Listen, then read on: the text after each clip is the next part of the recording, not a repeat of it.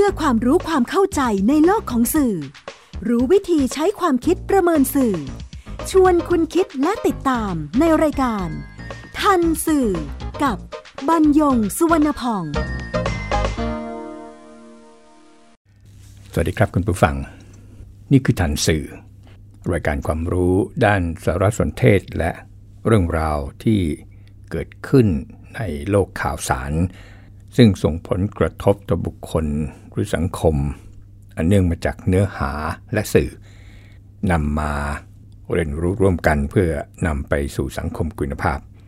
ออกอากาศทางไทย พี บี เอส Digital Radio บรรยงสุวรรณพองดำเนินรายการจิตกรีนเมฆเหลืองประสานงานท่านสื่อวันนี้นำเรื่องวาทกรรมสำเร็จมาพูดคุยกับคุณผู้ฟังอะไรถึงได้ใช้หัวเรื่องว่าวาทกรรมสำเร็จนั้นอีกสักครู่ครับขอให้ข้อมูลเบื้องต้นแก่คุณผู้ฟังในช่วงแรกกันเสียก่อนรัฐธรรมนูญแห่งราชอาณาจักรไทยปีสองพันห้าร้อยหกสิบมาตราหนึ่งร้อยห้าสิบเก้าเนี่ยกำหนดให้สภาผู้แทนราษฎรพิจารณาให้ความเห็นชอบบุคคลซึ่งสมควรได้รับแต่งตั้งเป็นนายกรัฐมนตรีเนี่ยจากข้อใหญ่ห้าข้อด้วยกันนั่นก็คือหนึ่งผู้มีคุณสมบัติและไม่มีลักษณะต้องห้ามตามมาตราหนึ่งร้อยหกสิบอ่ะเดี๋ยวจะขยายเพราะนี่คือเรื่องสำคัญนะครับที่ทำให้วันที่ลงมติให้ความเห็นชอบนั้นแทนที่จะชั่วโมงเดียวเสร็จนั้นกลายเป็น สิบสองถึงสิบสาม ชั่วโมงทีเดียวประการที่สองเป็นผู้มีชื่ออยู่ในบัญชีรายชื่อที่พรรคการเมืองเนี่ยแจ้งไว้ตามมาตราแปดสิบแปดเฉพาะจากบัญชีรายชื่อของพรรคการเมืองที่มีสมาชิกได้รับเลือกเป็นสมาชิกสภาผู้แทนราษฎรหรือสสไม่น้อยกว่าร้อยละห้าคือถ้าต่ำกว่า ห้าเปอร์เซ็นต์ ของจำนวนสสทั้งหมดก็ไม่มีสิทธิ์ที่จะเสนอ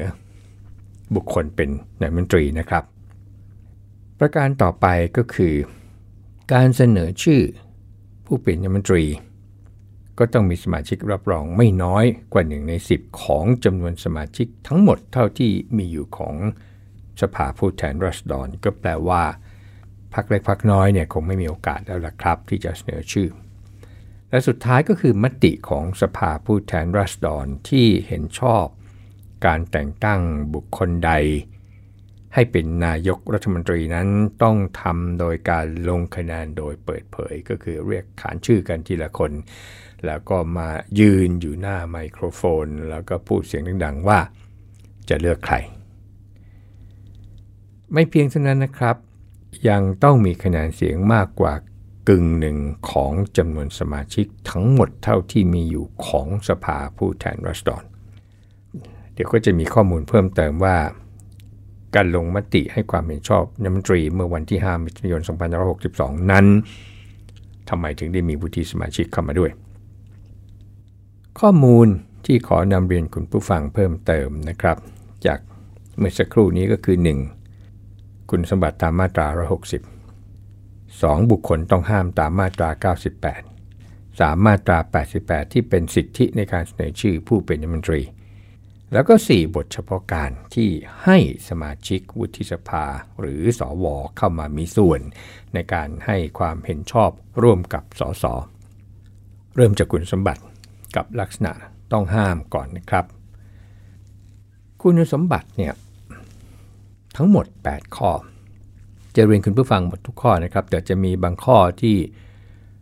สสเนี่ยหยิบมาเป็นเรื่องใหญ่ในการอภิปรายพลเอกประยุทธ์ว่าขาดคุณสมบัตินั่นก็คือหนึ่งมีสัญชาติไทยโดยการเกิดโอเคจบไม่มีปัญหาสองมีอายุไม่ต่ำกว่าสามสิบห้าปีก็ผ่านสามสำเร็จการศึกษาไม่ต่ำกว่าปริญญาตรีหรือเทียบเท่าก็ผ่านสี่มีความซื่อสัตย์สุจริตเป็นที่ประจักษ์ข้อนี้มีผู้ที่อภิปรายเล็กๆนะครับห้าไม่มีพฤติกรรมอันเป็นการฝ่าฝืนหรือไม่ปฏิบัติตามมาตรฐานทางจริยธรรมอย่างร้ายแรงข้อนี้มีการหยิบยกมาพูดกันเยอะมากหกไม่มีลักษณะต้องห้ามตามมาตราเก้าสิบแปดซึ่งเดี๋ยวจะมาขยาย เพราะเป็นประเด็นสำคัญในการอภิปรายให้ความเห็นชอบในรัฐมนตรีเมื่อห้ามิถุนายนสองพันห้าร้อยหกสิบสองแล้วก็เจ็ดไม่เป็นผู้ต้องคำพิพากษาให้จำคุกแม้คดีนั้นจะยังไม่ถึงที่สุดหรือมีการรอลงโทษเว้นแต่ในความผิดอันได้กระทำโดยประมาทหรือความผิดละหุโทษหรือความผิดฐานหมิ่นประมาทและสุดท้ายก็คือไม่เป็นผู้เคยพ้นจากตำแหน่งเพราะเหตุกระทำการอันเป็นการต้องห้ามตามมาตราหนึ่งร้อยแปดสิบหกหรือมาตราหนึ่งร้อยแปดสิบเจ็ดมาแล้วยังไม่ถึงสองปีนับถึงวันแต่งตั้งนอกจากคุณสมบัติแล้วนี่นะครับมีอีกอันหนึ่งก็คือบุคคลต้องห้ามตามมาตราเก้าสิบแปดจะเรียนคุณผู้ฟังให้ครบทุกข้อแต่จะมีบางข้อที่มีการหยิบยกมาอภิปรายกันหนึ่งติดยาเสพติดให้โทษผ่านสองเป็นบุคคลล้มละลายหรือเป็นบุคคลล้มละลายทุจริตผ่านสามเป็นเจ้าของหรือผู้ถือหุ้นในกิจการหนังสือพิมพ์หรือสื่อมวลชนใดๆข้อนี้พลเอกประยุทธ์ไม่โดนแต่ว่าอีกฝ่ายหนึ่งก็โดนเพียงแต่ว่าไม่ได้มีการอภิปรายกันเป็นเรื่องเป็นราวก็สี่เป็นบุคคลผู้มีลักษณะต้องห้ามมิให้ใช้สิทธิเลือกตั้งตามมาตราเก้าสิบหกวงเล็บหนึ่งวงเล็บสองหรือวงเล็บสี่ก็อันนี้ก็ผ่านไปเพราะว่าไม่ไม่ได้มีการหยิบยกกันห้าอยู่ระหว่างถูกระงับการใช้สิทธิ์รับสมัครเลือกตั้งเป็นการชั่วคราวหรือถูกเพิกถอนสิทธิ์สมัครรับเลือกตั้งหก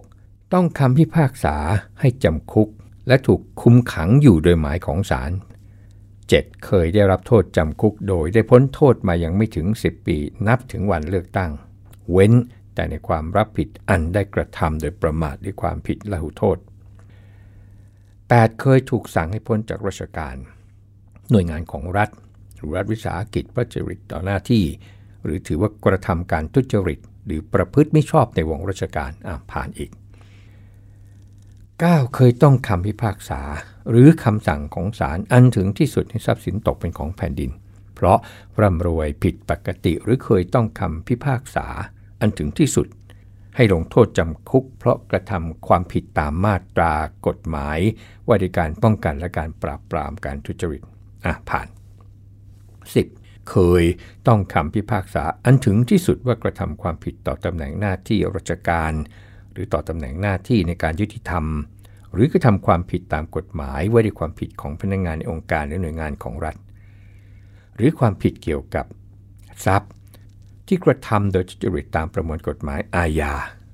ความผิดกฎหมายว่าด้วยการกู้ยืมเงินที่เป็นการฉ้อโกงประชาชน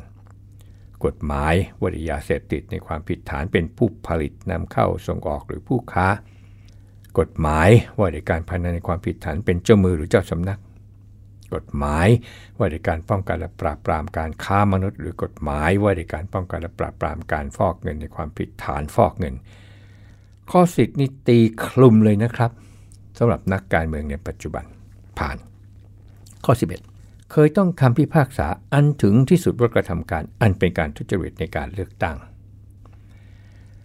สิบสองเป็นข้าราชการซึ่งมีตำแหน่งหรือเงินเดือนประจำนอกจากข้าราชการการเมืองผ่านสิบสามเป็นสมาชิกสภาท้องถิ่นหรือผู้บริหารท้องถิ่นสิบสี่เป็นสมาชิกวุฒิสภาหรือเคยเป็นสมาชิกวุฒิสภาและสมาชิกภาพสิ้นสุดลงยังไม่เกินสองปีสิบห้าเป็นพนักงานหรือลูกจ้างของหน่วยราชการหน่วยงานของรัฐหรือรัฐวิสาหกิจหรือเป็นเจ้าหน้าที่อื่นของรัฐอ่าข้อนี้หนึ่งข้อแล้วนะครับสิบหกเป็นตุลาการศาลรัฐธรรมนูญหรือผู้ดำรงตำแหน่งในองค์กรอิสระสิบเจ็ดอยู่ในระหว่างต้องห้ามมิให้ดำรงตำแหน่งทางการเมืองและสิบแปดเคยพ้นจากตำแหน่งเพราะเหตุตามมาตราหนึ่งร้อยสี่สิบสี่หรือมาตราสองร้อยสามสิบห้าวรรคสาม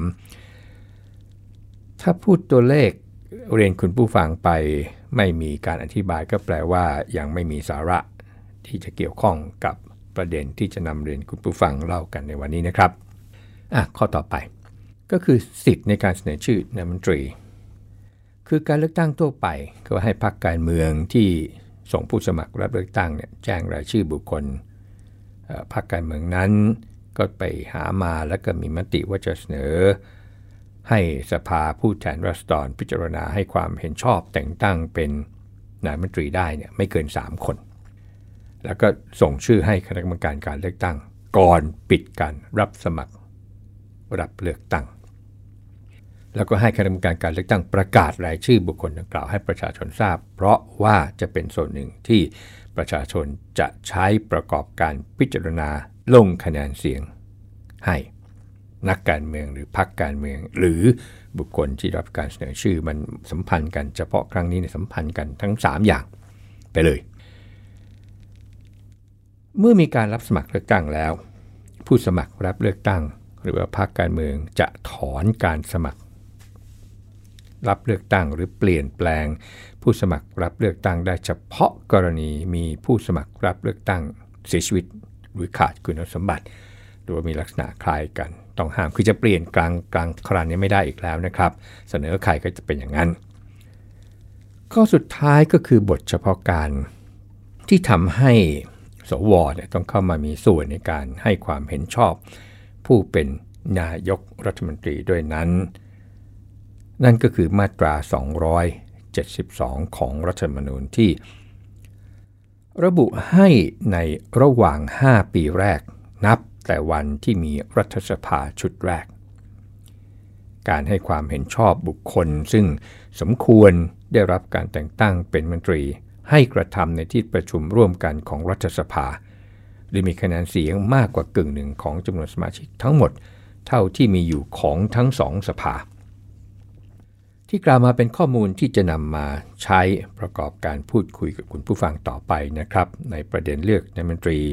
ในห้องประชุมชั่วคราวบริษัท ที โอ ที จำกัดมหาชนถนนแจ้งวัฒนะเมื่อห้ามิถุนายนสองพันห้าร้อยหกสิบสองทั้งก่อนและหลังการเลือกตั้งนายกรัฐมนตรีแล้วที่จะนำไปสู่หัวข้อที่ว่าวาทกรรมสำเร็จอีกสักครู่ครับคุณกำลังฟังรายการทันสื่อกับบรรยงสุวรรณพอง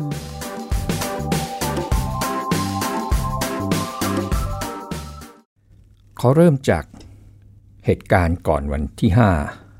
มิถุนายนสองพันห้าร้อยหกสิบสอง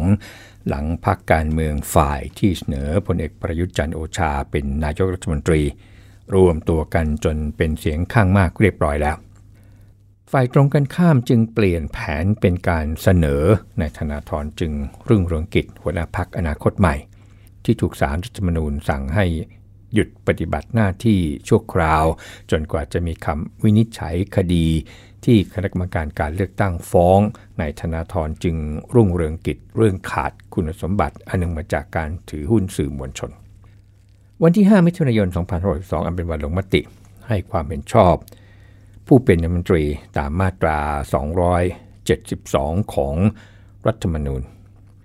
จึงมีรายชื่อผู้เสนอตัวเป็นนายกรัฐมนตรีเพียงสองคนคือพลเอกประยุทธ์จันทร์โอชาฝ่ายหนึ่งกับนายธนาธรจึงรุ่งเรืองกิจอีกฝ่ายหนึ่งนี่ก็คือเกมการเมืองที่ประชาชนผู้เลือกนักการเมืองเข้าไปเป็นผู้แทนในรัฐสภาหนีไม่พ้นหลังการเปิดประชุมคนทั่วไปเข้าใจว่าเดี๋ยวก็เสร็จคือคงใช้เวลาไม่นานนะครับเพราะว่าก็เป็นเพียงการลงคะแนนจะเสียเวลาก็คือขานชื่อเรียกก็เท่านั้นแหละแต่ข้อเท็จจริงก็ไม่ได้เป็นเช่นนั้นนะครับเพราะว่ามีการหยิบยกคุณลักษณะแปดข้อและบุคคลต้องห้ามอีกสิบแปดข้อของผู้เป็นนายกรัฐมนตรีมาอภิปรายแม้ไม่ได้บรรจุญัตติของสสพรรคที่เรียกตนเองว่าฝ่ายประชาธิปไตยเริ่มโดยนายปิยบุตรแสงกนกกุลสสบัญชีรายชื่อและเลขาธิการพรรคอนาคตใหม่ขอให้สภาพิจารณาและตรวจสอบคุณสมบัติและลักษณะต้องห้ามของผู้ได้รับการเสนอชื่อให้ดำรงตำแหน่งนายกรัฐมนตรีเข้าสู่การพิจารณาของที่ประชุมเนื่องจากเลขาธิการสภาระบุว่าไม่อยู่ในอำนาจหน้าที่ของสภาที่จะดำเนินการได้เอ อย่างไรก็ตามในชวนหลีกภัยประธานสภาผู้แทนราษฎรในฐานะประธานรัฐสภาก็เปิดโอกาสให้สมาชิกทั้งสองสภาคือวุฒิสภาและสภาผู้แทนราษฎรได้อภิปรายกันอย่างเต็มที่โดยในชวนหลีกภัยก็คอยเตือนผู้อภิปรายไม่ออกไปนอกกรอบเพราะเป็นการให้ความเห็นชอบของผู้ได้รับการเสนอชื่อจากพรรคการเมืองเรื่องที่สมควรจะหยิบยกมาอภิปรายก็ควรเป็นเรื่องคุณสมบัติสองข้อใหญ่เท่านั้นก็คือคุณลักษณะแปดประการกับไม่เป็นบุคคลต้องห้ามอีกสิบแปดประการสรุปสาระสำคัญที่มีการหยิบยกมาอภิปรายคุณสมบัติและลักษณะต้องห้ามของพลเอกประยุทธ์ไว้อย่างนี้นะครับเพราะส่วนใหญ่นี่จะอภิปรายพลเอกประยุทธ์จะเป็นด้านหลักก็มีอยู่สามข้อใหญ่สามข้อใหญ่เลยนะครับข้อใหญ่แรกที่หยิบมาอภิปรายก็คือลักษณะต้องห้ามดำรงตำแหน่งนายกรัฐมนตรีตามรัฐธรรมนูญมาตราเก้าสิบแปดวงเล็บสิบห้านะฮะที่ที่หมายเหตุเรียนคุณผู้ฟังไปเมื่อสักครู่ในช่วงแรกแล้วก็มาตราหนึ่งร้อยหกสิบวงเล็บหกเหตุผลเนื่องจากเป็นเจ้าหน้าที่อื่นของรัฐซึ่งประเด็นอยู่ที่การลงมติเนี่ยถ้าลงมติไปแล้วจะขัดแย้งกับศาลฎีกาที่ได้วินิจฉัยไปแล้วก่อนหน้านี้หรือไม่ข้อนี้ก็มีสสที่ลุกขึ้นมาอภิปรายก็อ้างกรณีหัวหน้าคณะรักษาความสงบเรียบร้อยแห่งชาติหรือว่าคสช.เนี่ยออกคำสั่งเรียกนักกิจกรรมการเมืองไปรายงานตัวต่อคสช.หลังรัฐประหารวันที่ยี่สิบสองพฤษภาคมสองพันห้าร้อยห้าสิบเจ็ดเมื่อมีการขอให้ศาลพิจารณาคือผู้ที่ถูกเรียกนี่นะครับทั้งศาลอุทธรณ์และก็ศาลฎีกาก็พิพากษาว่าหัวหน้าคสช.คือเจ้าพนักงานก็หมายความว่าเป็นเจ้าหน้าที่ของรัฐจึงเป็นหลักฐานว่าพลเอกประยุทธ์เนี่ยไม่สามารถเป็นนายกรัฐมนตรีได้นั่นคือข้อใหญ่ที่หยิบมาอภิปรายข้อที่หนึ่งข้อใหญ่ข้อที่สองที่มีการหยิบมาอภิปรายซ้ำๆๆกันหลายชั่วโมงนี่นะครับก็คือผิดมาตรฐานทางจริยธรรมข้อห้าซึ่งระบุว่าต้องยึดมั่นและทำรงไว้ซึ่งการปกครองในระบอบประชาธิปไตยอันมีพระมหากษัตริย์ทรงเป็นประมุขตามรัฐธรรมนูญแห่งราชอาณาจักรไทยข้อนี้ก็มีนักการเมืองฝ่ายที่เรียกตนว่าประชาธิปไตยลุกขึ้นมากล่าวหาพลเอกประยุทธ์จันทร์โอชาว่าเป็นผู้ก่อรัฐประหารเป็นอาชญากรรมสูงสุดฉีกหนุนทิ้งทั้งฉบับแสดงให้เห็นว่าพลเอกประยุทธ์จันทร์โอชาไม่ได้ยึดมั่นและทำรงรักษาไว้ซึ่งระบอบประชาธิปไตยอันมีพระมหากษัตริย์ทรงเป็นประมุขคำพูดเหล่านี้นี่นะครับถ้านอกสภาไม่ได้นะครับแล้วก็อยู่ในช่วงที่รัฐประหารอยู่ก็ไม่ได้เหมือนกันก็ว่ากัน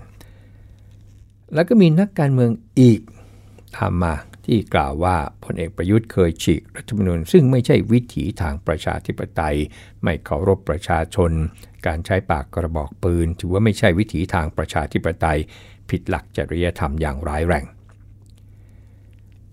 แล้วก็อีกที่กล่าวว่ารัฐธรรมนูญระบุชัดเจนว่าการล้มล้างรัฐธรรมนูญเป็นกบฏทำผิดข้อนี้แล้วก็นิรโทษกรรมตนเอง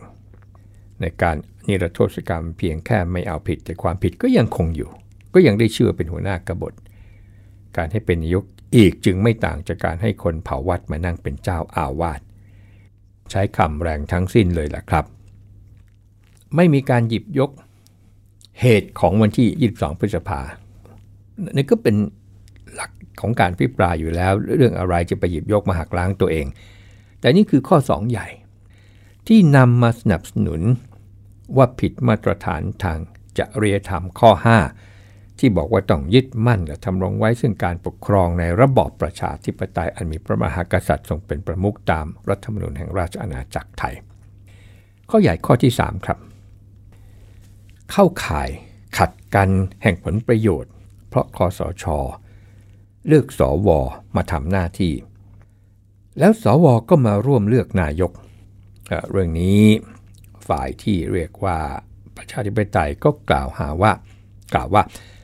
พลเอกประยุทธ์จันทร์โอชาเนี่ยกระทำการขัดต่อข้อบังคับจริยธรรมข้อเจ็ดและข้อสิบเอ็ดคือถือประโยชน์ส่วนตนเหนือประโยชน์ของประเทศชาติหรือไม่กระทำการอันขัดกัน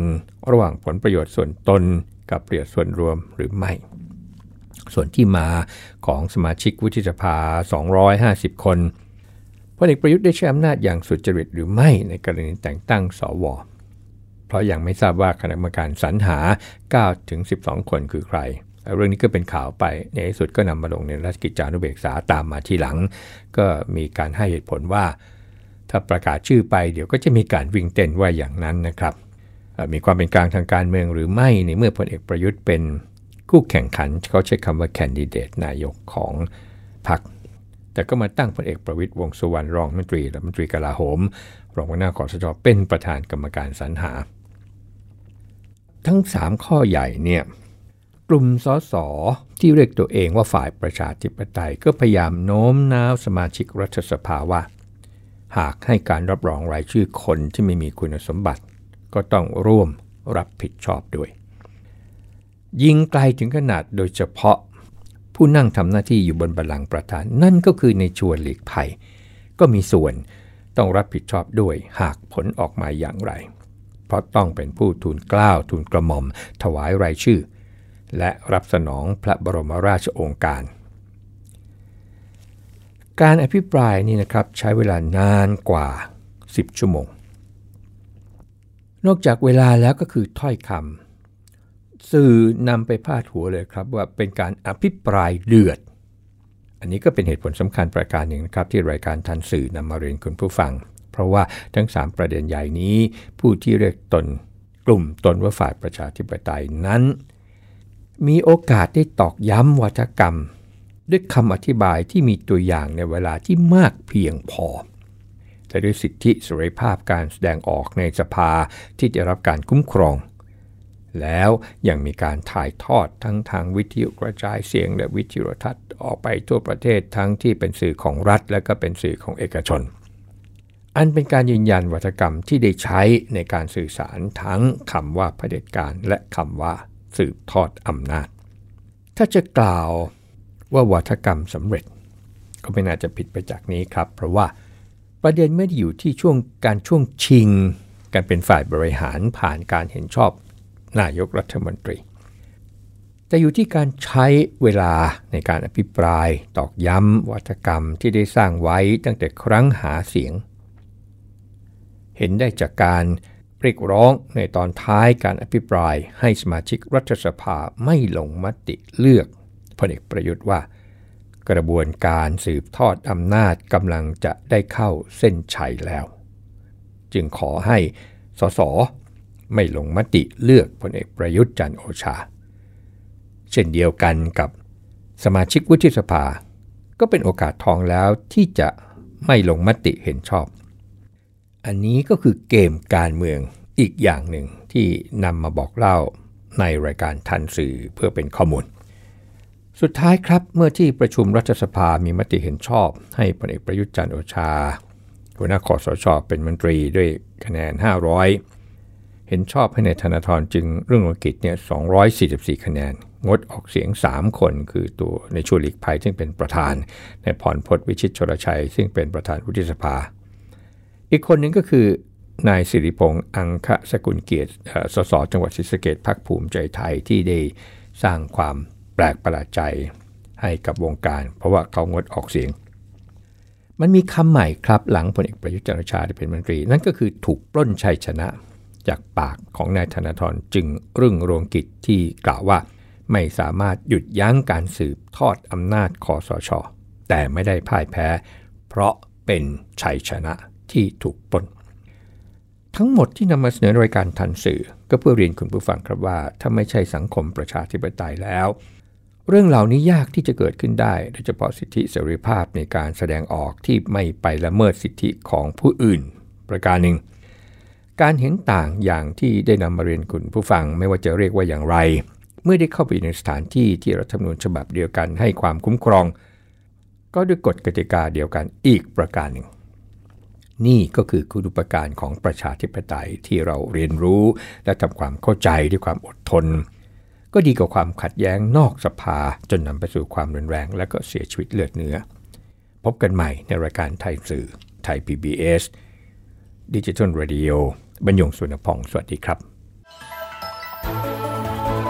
ติดตามรายการทันสื่อได้ทางวิทยุไทย พี บี เอส ดับเบิลยู ดับเบิลยู ดับเบิลยู ดอท ไทย พี บี เอส เรดิโอ ดอท คอม แอปพลิเคชัน Thai พี บี เอส Radio ติดตามข่าวสารทาง Facebook ได้ที่ เฟซบุ๊ก ดอท คอม สแลช ไทย พี บี เอส Radio Fan